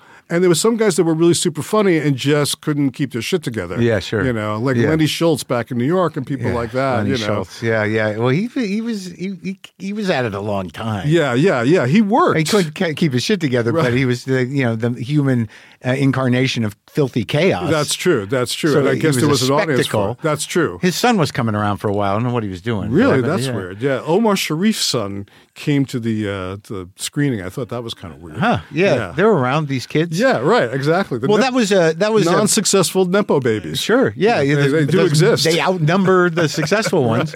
Uh, but but uh, but that's a, a fairly prescient and and uh, uh, responsible uh, thing to realize that that you know you have this talent and you don't have to do this thing that's killing people. Yeah, yeah, exactly. Yeah. Well, also being on stage made me fucking sick. Yeah. I could. I was somebody who would vomit before I went on. Yeah. and I thought this is crazy. You Yeah, know, yeah, I don't. yeah. I don't want to. You know, I, I can't do it. But I do. I'm much more comfortable with myself now. So I'm more comfortable kind of like talking to an audience and stuff like that. Yeah, so so you, you you get pulled into Fridays and you meet Larry and you Right. meet uh, Michael uh, Richards. Michael Richards. Yeah. and There were some other people on that crew. I, I can't remember who they were or what happened to them, but I remember watching that. Yeah. Because everyone, uh, when I was a kid, it was an SNL person, and you're like, what's this thing that they're doing over there? Yeah, But it was good. We had some great uh, bands. Also, I used to, to me that was almost as exciting as anything to hang out with the Clash, smoking Yeah. spliffs with the Clash. Sure, You know, yeah. uh, the Boomtown Rats. We had a couple of really cool bands on that show. And what how what was the first uh, I- interaction with Larry? At our first writers meeting, he's about ten years older than me. So at our first writers meeting. He starts talking, and I could tell he was from Brooklyn. Yeah. I didn't know anything about him. Yeah. And we immediately just kind of gravitated towards each other in that first writers meeting. Yeah. And connected. Yeah. And that was it. We became f- friends. And he really more, he became like a mentor to me. Yeah. Because I was a parking valet before I got that job. You know, that was the only Out real. here? Yeah. I used to park cars at Century City. Yeah. Places like that. And so he kind of helped me become a writer. Really, he kind of showed me the discipline and the craft a little bit of how to take my ideas, which were good, and focus and make them into a, a coherent sketch. Did you go do stand up with him? I watch him. I watched him do stand up. I saw him storm off stage many times, you know, and spit. I saw him spit at, Catch the audience. Star? Yeah, I saw Yeah. him spit at the audience. You know, I work with Belzer a lot also. I love So I was at Catch. I was at Catch a lot. You Bells was a sweet guy. Oh, he was great. Yeah. Yeah, yeah. Another inadvertent mentor to me. I mean, he was just really always very paternal to me. I was lucky that those guys were so nice to me and so generous to me and let me sort of watch and observe and absorb. Well, there's them. they're two opposites. They're opposites of the sides of the same coin. Is where Bells was sort of like you know, kind of let it roll off him. Yeah. and and didn't uh, you know invest as personally uh, as Larry. Did. Yeah, yeah, yeah, yeah. But Larry was very, you know, Larry's a very generous person. Sure, no, I- Uh, yeah. yeah. So I always found not generous with this show. I'm going to add again because He ha- he's the other person you haven't gotten on. That's crazy. Yeah. Well, you know, I made a documentary. You know, during COVID, I actually shot a documentary with Larry. I did it like a two hour, a four hour conversation with him Yeah. that I cut in with clips and everything. Was great. Yeah. And um, they, for reasons that I'm not going to get into now, they pulled it on Yeah. the day of the premiere. So it's never been seen. It was supposed to be on HBO, like What? like in January. Yeah. What the fuck? so fuck? I had an issue with him. Also, we actually haven't spoken since then. oh, so it was on him. Hey, oh, hey, so he's got okay, okay. He, he was he wants to maintain the mystery. Exactly. I Yeah. think that's exactly what's happened to him, which wasn't the way he was. He's kind of uh, kind of entered that realm a little Yeah. bit more than he was at one time. so so you write Fridays and you're Um, yeah. just churning away. You're learning how to construct arcs and and, and Yeah. seeing through the But writing about anything that I feel like, which is incredible, you know, if I wanted to do a science fiction parody Yeah. or a movie parody, whatever it was, I could do it. It was really fun. But when do you when do you sense you know, and obviously Larry, you know, not necessarily material wise, but as a person, when do you sense that you know you are are com- compelled to push buttons? That's a good question. I, you know, it's interesting. I think long before I got to the TV show, I was somebody that enjoyed pushing buttons, that enjoyed fucking with people, that um, enjoyed using my verbal skills to Yeah. sort of manipulate. You know, I think I had a sociopathic kind of tendency to, to take advantage of, you know, whatever my skills were. So I liked pushing a button. I liked seeing people upset or throwing people or fucking with people. I always enjoyed that even as a kid. And in my neighborhood, it was a very cutthroat neighborhood. And the insulting and the abusing was part of the dynamic of growing up. And also, I think when you have sort of a, a, a grandiose or narcissistic or steamrolling father, yeah, there, you, there, there's only a few instinctual ways to get in there. That's that's uh, very true as well. Very true. You know- I never even thought about that actually. Y- y- you know that they're like I, well, I I I really thought about it recently in a conversation I had with some guy uh, who quit comedy recently. That you know when you have that overbearing thing and these guys that are you know controlling one way or the other, maybe not disciplinarians, Right. but just erratic emotionally and Yes, and needy. that- needy, but Yeah. but you know but. You know, kind of big. Right, relentlessly needy.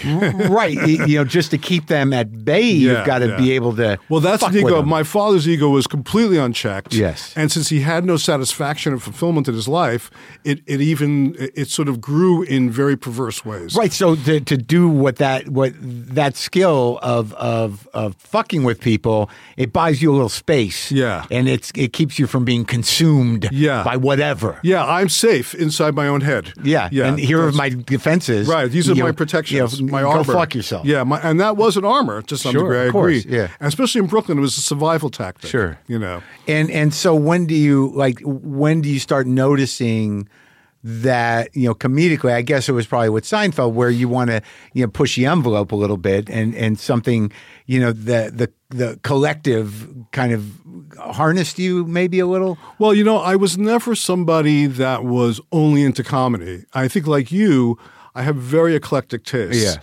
So I didn't know what the I didn't wasn't thinking about a career even when I got that. What else were you into? I was into like I thought I was going to wind up being like a Bukowski like writer, write Sure. little short stories, Yeah. work in the post office. I would have been pretty cool with that Yeah, actually. right. Then I thought, well, maybe I'll just be a comedy writer. I'll just sell jokes and be freelance. At that time, you could still be a freelance person. You know. Yeah. There was a way to do Sure, that as a sure. writer, and I Well, figured it's coming back. yeah, I would write. ar- Yeah, right, exactly. But I would write articles. I wrote. I wrote porno for uh, porno humor for, Screw, magazine. I wonder. I was going to bring up uh, uh, uh, Al.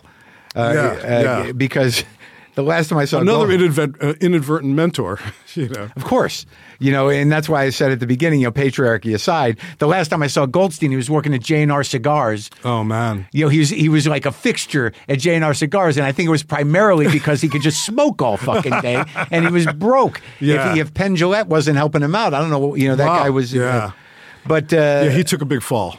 Totally. Yeah. But but Screw Magazine was sort of ever present Yeah. in this weird way. Yeah. And, and, and kind of uh, maintained its underground status. Yes. Well, and, and for me, it was like it was a very transgressive thing. It was. Yeah, no, and and like and my friends were very transgressive, and so to make my friends laugh, I had to go. We were into sick humor, you know, like what they would accuse Lenny of. That We thought that was hysterical, dead baby jokes or whatever it is. But that was what Lenny you know. gave the culture. Yeah, Right. exactly. And, and sort of it took off through uh, through filth mags. Right. And in, with the writers, with with Friedman as well. Uh, Yeah. And and uh, Bruce J. Friedman, sure, Jerry Stahl, you know, Yeah, to a yeah. degree, was writing for those uh, magazines. It was a all mutual friend of ours. Yes. yes. Uh, but uh, but see, like you know that to me that was the heyday of of stuff, and and both you know as it evolved, the left and the right began to have a problem with it. Yeah.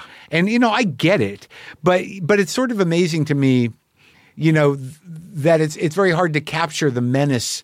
Uh, of of a smaller cultural world that those things held for people who were gravitated towards Yeah. them, but also as you know touch points in the culture. Well, to, to, I remember walking down the street in Brighton Beach Avenue when I was when I was in elementary school, and I had like a little bit like a quarter or something of fifty cents, and there used to be used bookstores along Brighton Yeah. Beach, and I would I went into one bookstore and and liked the cover of Catch Twenty Two, and it was a quarter, Yeah. and I bought that book like in sixth grade and read it, and you know those kind of it blew my mind. It's like you could be funny. Talking about death, Yeah. You could be funny talking about all these forbidden, verboten type of things. Sure. That for some reason It takes uh, one thing. it blew my mind. Uh, For me, it was uh, looking at a collection of underground comics in a B. Dalton bookstore. Absolutely. At, at some Spain panel, and you know, and also some R. Crumb stuff. And I was like, oh my god, yeah, the arc after being a Mad Magazine person to Sure, get me too. the Lampoon that was yeah, it was mind and blowing. then Z- and Zap Zap Comics. Totally. That those were also these were all and in the seventies everything was kind of blowing up like that. It yeah, I wrote great. the I wrote the foreword for Drew's book, uh, the Oh. portraits of the underground comic artist. I love the I love Drew's work. But I was with I was with CK like one day just fucking around in the village. We went into a blockbuster and there was a, a bargain bin, and he I saw him buy Putney Swope, Right. And he had never heard of it, Right. And it changed his entire Right. fucking approach See, to I filmmaking. saw those movies in the theaters. Yeah. You used to go into Manhattan and you could see Putney Swope and Grease. Yeah. a- And, uh, or Greaser's Palace, it was called, the other movie Yeah. of his. Or you could see Pink Flamingos or Rocky Horror or Italian movies, you know, like Rossellini or God- I was a Godard freak. Sure. You know, I mean, I wanted to see things that broke the rules. And I think all of that stuff just kind of I absorbed and that became my sensibility somehow. Yeah, but I like that this movie, on on a very real way, is is an homage to Waters. Uh, absolutely. Uh, uh, you know, I, I, when I was in high school, uh, my parents got divorced. We moved. My mother moved us to Florida. Yeah. I went to high school in Florida. Yeah. And I met a girl finally, and I had a date finally with a girl. I was like really lonely, and I took her on a date to the movies, and I took her to see um, Female Trouble. and she never spoke to me again. Yeah, yeah. But I was turned on to John Waters. Yeah. And that had so much of an impact on my life. Yeah. John Waters' sensibility. It's like, wow, how did he? Because I used to think to myself back in Brooklyn, how do these people get this these movies made? Yeah. He got his parents to actually uh, finance Pink Flamingos, which Yeah. was good. But it was like still shocking to me that you can go to a movie theater and see Divine eat dog shit. Yeah. I couldn't believe it, you Yeah. know. But I wanted more. So funny. You're the kind of guy that's sort of like, this is like the moon landing. yeah, yeah, that's right. That's right. It was so mind blowing. I couldn't believe it. Yeah. yeah. I couldn't believe somebody would do that, and I couldn't believe somebody filmed it, and I couldn't believe I was sitting in a movie theater watching it. but but it's interesting because it's not you know it, it, it you know given your skill set it, it's not funny per se right. it's just it's just fucking you know ballsy Yeah. and and and insane Yeah. and and completely uh counterculture Yes, exactly. All those things that appeal to me. Yeah. But could I add a could I add a wave of laughter to it? Uh-huh. You know, could those things that were ballsy and outrageous and shocking and even disgusting lead to massive laughs? And that's what I started to explore. I wanted to do things that weren't. I wanted to make fun. I wanted to do comedy about things that weren't normally funny. Well, right, but but you were in, enabled to to write like many of the best early Seinfelds, and you know you were uh, uh, rewarded for that. Yes. But ultimately, in the arc of it, would you stay there for like six seasons? Four. Four. Yeah. Where where did you feel uh, uh, tethered? Did you feel hampered? Did you? Yes, I did. I mean, I, I, at the beginning, I was I was just simply grateful. But I remember saying to Larry one day when I was struggling with a story, you Yeah. know, I never really thought of myself as a comedy writer, and he said, "I wish you had told me that before." you know, so so I used to try to find premises that wouldn't normally. And but the great thing, But you thought yourself a joke writer. Yes, uh, yes. I wanted to make sure they were funny, Yeah. but I wanted to see if I could make fun of situations that wouldn't normally be funny, Yeah. like death and things like Sure. that. Which I brought a lot of that. I had like psycho killers and all Yeah. kinds of murder and Yeah. horrible things happening Sure. to Seinfelds, but they were funny also. right. You know? So, that that's was where you earned that. that's right. And Jerry and Larry were, luckily for me, again, extremely encouraging. Yeah. They didn't try to uh, um, steer me in any direction. They wanted me to do my version of Seinfeld, which was great. And then maybe they would change it a little Sure. bit. But mainly those shows are fairly intact, the ones that I wrote. But they also knew that you were a, a specific talent and you were uh, inspired, and they knew ultimately that like we can always change this or that. yeah, yeah, But also there was a for me there was like a George Harrison quality, which which is how I started to feel a little more trapped there Yeah. after four seasons. Yeah. because I wanted to get more of my songs on the albums. You know what I mean? yeah, sure. And I was never going to be able to do it with Paul McCartney and John Lennon being in charge. Yeah. you know, and so I had to. I left the show, even though I could have stayed forever. I left the show because I needed to do something else. I needed to to to explore another part of myself. But but so so how did that go? Because you ended up doing more TV writing. I did, I did, because I was I wasn't really like focused on. I, I had given up the dream. I had thought about being a director a lot, and Yeah. on Seinfeld, I would stand with Larry during the rehearsals, and I would say to him because the director was a very conventional TV director, Yeah. and I go, you know, you should cut over to this guy, Yeah. or get a close up on him, and I was doing a lot of that, Yeah. right. But I thought as I left Seinfeld that you know I was being offered a lot of money to be a showrunner, Yeah. to do that kind of work. And I had a family, and I thought to myself, you know what? I have to give up on the dream of directing. Yeah. And I gave up on it, and I did a couple of TV shows. Found that I was still super unhappy.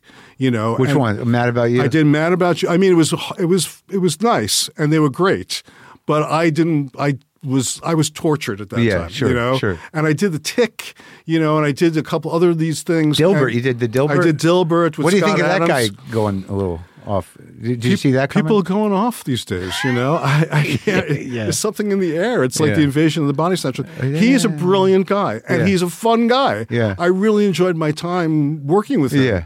and he taught me a lot of interesting things. Very u- unique, original mind. But I think he kind of he kind of slipped into that that Trump world and started to believe his own hype to some degree. What did he teach you? Well, for instance, he told me that when he was a engineer at uh, the Bell Bell Telephone, Yeah. that he would write every day fifteen times Dilbert is going to be a hit. Dilbert, Yeah. Dilbert is a hit. Yeah, yeah. And so when I did Borat, I thought I'm going to try that affirmation thing. Yeah. And I would write every day for like a year. Yeah. Borat is a phenomenon. Borat Yeah. is a phenomenon. Borat, and it worked. you think that was it? Well, I, I you know I don't It gave know. you the confidence. Yes, I, it, it manifested my energy Yeah, in a way sure. that I did everything I could to make it work. It, it, it, it held some insecurity at bay. That's right. And Yeah. he also looks at things. He he had a great ability to look at things from another angle. Hmm. So I I appreciated his unconventional way of thinking about things. Mm-hmm. You know, he had an engineer's approach to life. He always was looking for a solution. You know, and the solutions I think is what led him to some of the weird right wing stuff he's gotten into. Sure. You know, he sees it as logical. He sees everything as it's got to be logical. Yeah. that's what he based the mystery, the X factor. Even though he's into all of that, he's still looking so for he, pro- he, pro- he probably bought into the the kind of uh, uh, uh, decaying of of uh, American civilization because of uh, entitlement programs and that kind. Of, so I like uh, I'm trying to figure out how a guy with logic Yeah. would, would buy into you, you know something that he's probably sort of of the libertarian bent. Very much so. I Yeah. think that that would explain a lot, actually. Yeah. All right, so so you do like so, so you, the first one you do is the Dylan movie, the directing, or you do uh, Curb first? the first thing I do, and again, how did I become a director after having given up on Yeah. it? What, Larry starts doing Curb, and he says to me, "You you should do one of these. Yeah. You should direct one of these." Yeah. And I said, "Okay," and then I was a director For like I- how many? A lot of them. Well, I- but I only did one before the Bob Dylan movie. Okay. I did one episode, and then I and then I was working with Bob Dylan for a year, writing in a cubicle in the boxing gym there, Uh-huh. and I would go home at night. and I'd say to my my now ex wife, I would say. Uh, you know, I should really direct this, but I'm too embarrassed Yeah. to really ask. It's Bob Yeah. Dylan. He can get anybody to direct this, but I should really direct this. And she said, "Why don't you just ask him?" Yeah. And so the next day I went in and said, "You know, Bob, I really, I really think I should direct this." Yeah. And he was like, "Okay," and that was it. So I was a director. You know, he probably walked away. Go, that guy's got it coming. That's right. I'm gonna take him for a ride. Yeah, yeah. Well, nobody probably would have taken. This was again another twenty day. Sure. These were both 20, the movie that's out now. Yeah. and that movie were both twenty day shoots. Yeah. which is incredible to you know think about when movies take a year to shoot sometimes. But that, but uh, like in terms of how that movie come out, and you, you frame it that you know it's something you go back to, and eventually you'll get if you can find it and Yeah. and watch it. Yeah. But I mean, how how much did Bob say? Uh, nah, I'm not going to do it that way. Well, right from the beginning, he said, "I just want to tell you, I'm never going to watch this movie." that was the, one of the first things he said to me.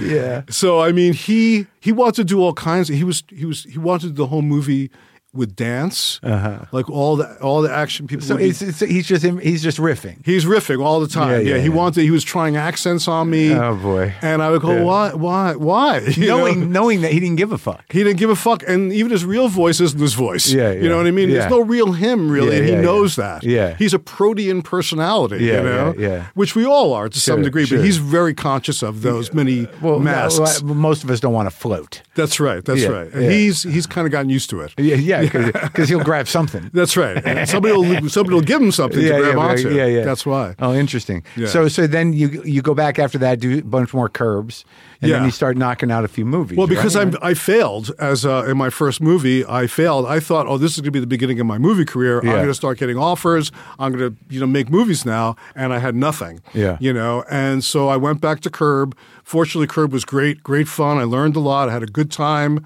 I directed a lot of cool episodes. And also, I guess you learned how to handle uh, real improvisation you know, Yes. with the camera, which was helpful Yeah. in working with Sacha. which came naturally to me to some degree also i think but also with curb I was able to expand in terms of we were able to. I was executive producer for two seasons Yeah. also, so we did some really cool shows again, exploring.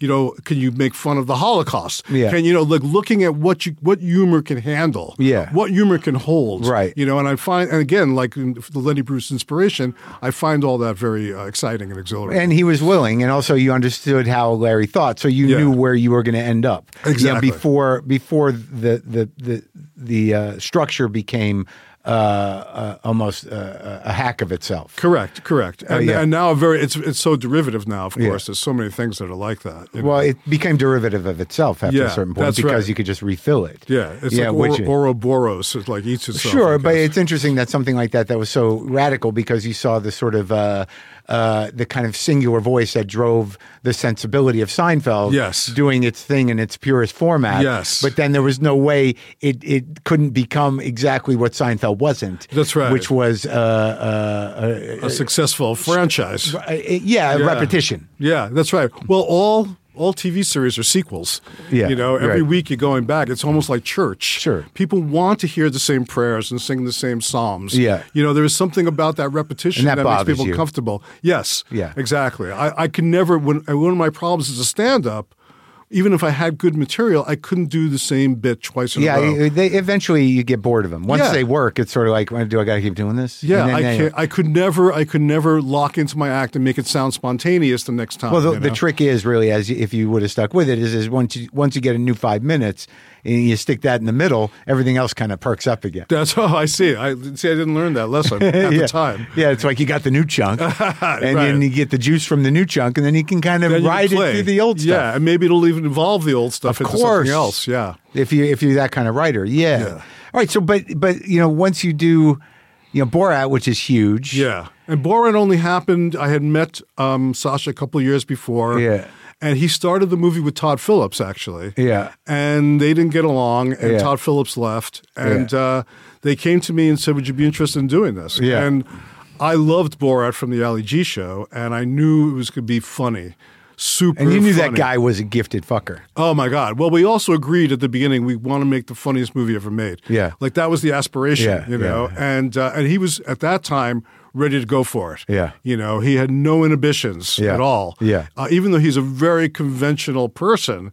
I don't know if you ever had an interview with Oh, him. yeah, I did. Oh, okay, yeah. Yeah. He's a very conventional person in a lot of ways, but in, but intellectually brilliant. Yeah. and um, really wanting to I, make it's, it, I don't know if it's conventional or British. Right. Well, that's a that's a that's a distinction that's Yeah. interesting. Yeah. Yeah, yeah. But I mean, he's a family man. Sure, He's like sure. he's not Bruno. He's Yeah, not yeah, no, yeah, of course, You know, he's like course. he's able to really immerse himself. Yeah. It's an amazing thing. I felt like after he had done Borat, like that was an Oscar-worthy performance. Sure. Like it changed acting the way Marlon Brando did in On the Waterfront. Yeah. You know, you can never. He's acting with real people. Yeah. And it's credible. Yeah. You know, I thought that was a really kind of one of the miracles of the movie. But he wasn't really recognized for that, which I thought was kind of unfair. Well, it's also the height of of perfecting improvisation in a way. Yes, exactly. Because he doesn't. We don't know what the other person's going to Sure, say. exactly. You know, and, And to stay in it. interest. But yet he had in his pocket. Maybe he told you this. He had a book of translations that actually had material in it. So if he forgot a question. If he forgot Oh, something, didn't that, yeah. he had he had his little. He would ask, "Well, what word? What, how does he use? How do, Oh, and and he'd, he'd look, look. up the word and he'd look for the joke. Oh, Yeah, that's clever. So, he, was had a- that. Yeah. He, he wasn't uh, uh, he wasn't immersed in a method way. well, it, it- he was he was immersed. Yeah, but but he, he knew he was still doing yes, a thing. He, he was able to maintain that duality, Sure. which is which is tricky in those kind of tense situations. Sure, sure. Yeah. The the type of uh, uh, egos that you had to sort of uh, engage with uh, really means that you have a uh, a fundamentally codependent personality. yes, I'm afraid that's so. Uh, that you know, the, the- to sort of deal with Bill Maher for even more than a day is some sort of Herculean task. Yeah, I know. I, I've had like Mickey Rourke. I've worked with and Val Kilmer. But Religulous, Religulous with Bill, sure. you uh, you did that because you uh, thought it was uh, uh, ideologically up your alley.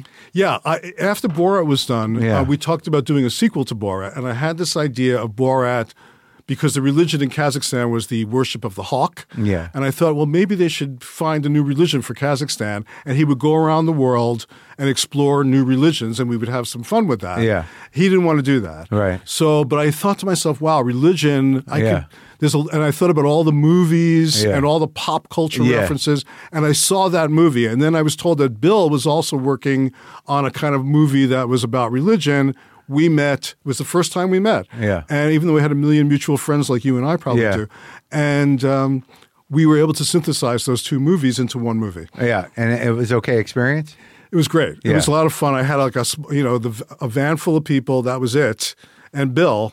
And we just drove around Rome. Well, well, he's one of those guys. The funny thing about him, I think, and and and, and I don't really necessarily love what he's become. right, it's, it's But- controversial, certainly. But but but if you can disarm him, he's he's he's kind of just a kid. Yeah, exactly. I always I always got along with him Yeah. great. I mean, he was I found him to be a much more open, Yeah. flexible person than he comes off Well- in the well, TV yeah. persona. You know. Well, yeah, well, well, he's out in the world, and he's Yeah. not. You know, he's a heavily written for guy. Yeah, and so he, probably needed you to to, yeah, to, he to trusted support me. him. Yeah, he did trust me, and we were in place. He just he hates to travel. Yeah. you know, to, to these foreign countries, and uh, Oh, so he was already sort of a little uh, nervous. yeah, yeah. So and he would get out of the van, do the thing, and get back in the van and go. But then I would take the crew, and we would go shoot other stuff. Yeah. You know. So I had a great time. It was really Oh, fun. That's interesting. And then like, but and Bruno and the Dictator were very specific kind of uh, um, uh, characters to to sort of get at something more specific than Borat. I think. Yeah, although you know the funny thing is Borat because it was such a success. Success breeds kinship. Yeah. Success breeds camaraderie. Yeah. You know, success breeds love Yeah. on this kind of superficial level. But when you deal with failure, everybody goes running from the ship and blaming. Yeah. So Bruno was a much more complicated. I think it's like it's like uh, Paul's Boutique. Compared to License to Ill, Yeah, you know, it's yeah. a complicated So- movie. Oh, really? There are people that like it better. There, no one, I don't know about that actually, but um, Because Paul's Boutique has you- definitely got its, you know. right. It's it's it's grown though. It- a- you know, sure. It, it wasn't really loved at first. but, but License to Ill is a punk rock record. You know, Born to Ill Right. changed the face of hip hop. Right. Well, Yeah. Bo- Borat to me is much more the punk rock Sure. movie, and Bruno is much more the Paul's Boutique, where it's complicated. Where sh- we didn't set out to do what the movie became. We set out to have this funny gay character, Yeah. you know, do these things. Yeah. But it turned out that America was so homophobic Yeah. that the movie took a very dark turn. Yeah. And that became a much more interesting movie in Sure. a way, but not as funny, maybe. Right. You know. Yeah, absolutely. And the dictator was just like you know very sort of uh, broad, uh, you know, attack. This is where really, you know, I had a long conversation with Sacha about studying uh, the bouffon, the Right. buffoon. Yes. And and that that was his that was his great buffoon. Yes. Yeah. Was that character. Right, Yeah. but he, because it wasn't something he had worked on for years. Yeah. With Borat, he, Yeah. he knew the underwear he was wearing, the Sure. socks, Yeah. what he had in his pockets. Yeah. He didn't have that kind of time with the with Aladeen, the dictator. So he wound up it wound up not being quite as detailed Right. as it could have been. And he had a second part that he really didn't have time to work on enough. And so that second part, that Prince and the Pauper type of story, had to be de-emphasized to a large degree. Right. So the movie had a much more epic quality Yeah. originally, and it kind of wound up becoming another version of the one-man show, which is, I, I think, really hurt the movie and also changed my sensibility again because that was a big budget movie Yeah. with pressure from the studio, Yeah. and I didn't get the support. And I vowed to myself I would never make a movie like that again, and I wouldn't. Yeah. I would never make a big budget, crazy thing like that. But the uh, the Army of One was a scripted thing. it was uh, semi-scripted, semi-improv with Nick. Nick improv. I had Nick improv. And how was that for for you? I love Nick. Nick is one of those people that will go to the mat with you. Yeah, you he's know, we- great. We, had a great time together. he's great. I love him. Yeah, I love him. And well- Russell Brand played God in that movie. Yeah, yeah, yeah, yeah. It's not helping him now. No, no, I, I haven't. I haven't posted any of the clips either. Yeah, I probably wouldn't be. But uh, yeah, well, good for you. I'm trying to be I, nice. I, I like that you had a fight with that. yeah, I thought about it for a second because I love the movie, and that's the movie nobody's seen. Yeah, you know? And he's, And you- he's great in it. and you do way. like to fuck with people, Of course, why but- not? Yeah. But why why hit a guy when he's and, down? and Russell Brand could take it. not now. No, I guess not. Yeah, I guess not. but but uh, also had a great experience with him, by the way. I should say. Sure. He was a charming, great. He's one of the great intellectual giants. yeah. Maybe a sociopath, maybe you know other Yeah. issues. Yeah. But really, really, uh, when my i- interactions with him were just nothing but positive. So like now, because it seems to me like after that filmography, and then you going back to directing, and now, but this seems to be the Dicks, the musical, seems to be the most realized film I agree. That you've done and and that you know the collaboration that you are as a as a older wiser guy were were able to do you Yeah. clearly let people do their job Yeah, yeah, yeah. And I'm also allowed, you know, because I worked on the script with the guys and gave them a lot of notes. Yeah. And even wrote one of the drafts. Yeah. That um, I'm able to. Um, I don't. I will only take material that I feel like I can put myself into somehow. Sure. You know, I'm involved with the movie from the very, very inception of the movie. Yeah. And so I wanted to reflect the things that I'm thinking about as well. And it was able to do all those things, you know, or work on all those levels And with massive talent. with massive talent. Luckily, yeah. Nathan yeah. Lane. I think Nathan Lane this year became finally people realize he's a national treasure. Yeah. you know, I mean, he's been great for so many years. Yeah. So maybe this is the movie that will people, you know, for him. He's won Tonys. He's been Angels of America. Yeah. I don't necessarily want him to be remembered for feeding the sewer boys. Yeah. But I do appreciate the fact that that's maybe going to be his most famous sequence. I like the outtakes. Or the, well, but I, I don't know if that'll be. I mean, the songs are I the think- songs, yeah. I know. and and Mullally, you know, sang the shit out of that. She like, did you know that she had a voice? I- Yes. I- yeah, I mean, she.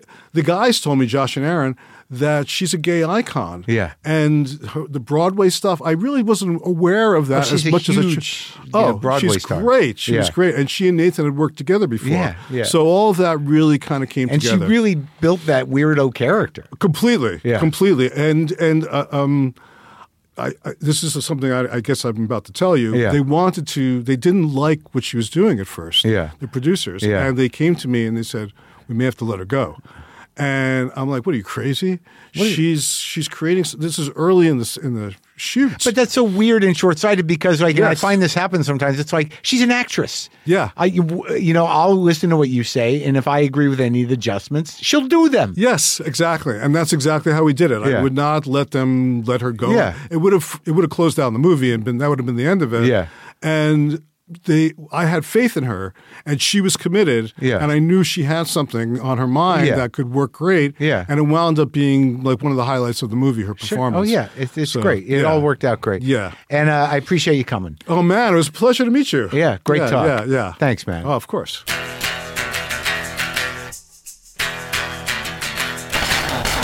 What kind of jam session was that? What kind of riff party was me and Larry, right?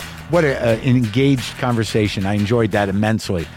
Dicks, the musical, opens tomorrow and expands across the country in the weeks ahead. Please, please, people, hang out for a minute. Folks, I answered your question this week on the Full Maron in the latest Ask Marc Anything episode. Thanks for all the questions you sent, including this one. Can you expand about why the night of the Chevy Chase roast was such a bad night for you personally? Well, I can. I had accepted to do the roast. I'm not really a roast comic. I don't really know how to do it. I still don't. I didn't really know how to do it then. I'm not, I'm not very good at insult comedy uh, as a genre. You know, I can be funny at, in in an insulting way, but I I didn't really know the format. It made me nervous. I had to write a bunch of jokes. My ex-wife Mishna wrote a couple jokes, and it was before the the roasts were really a thing. But the bottom line was it, it was a huge dais. There were just it seemed like a hundred people on it. Many of them had nothing to do with roasting. The audience was huge. It was at the Hilton, I think, in New York City, and they were eating, and it was just a flat night. Chevy didn't really want to engage or be there. Everyone was bombing. And I just had a very hard time bombing that hard in front of that many people and my peers. And uh, it just kind of sent me spiraling into a kind of not a nervous breakdown, but it was it was embarrassing. It and it was it was hard to bomb that hard. Look, they made it look good, but it it, it just felt like a very public humiliation. Now, granted, any bomb is that in a way, but you do get used to it.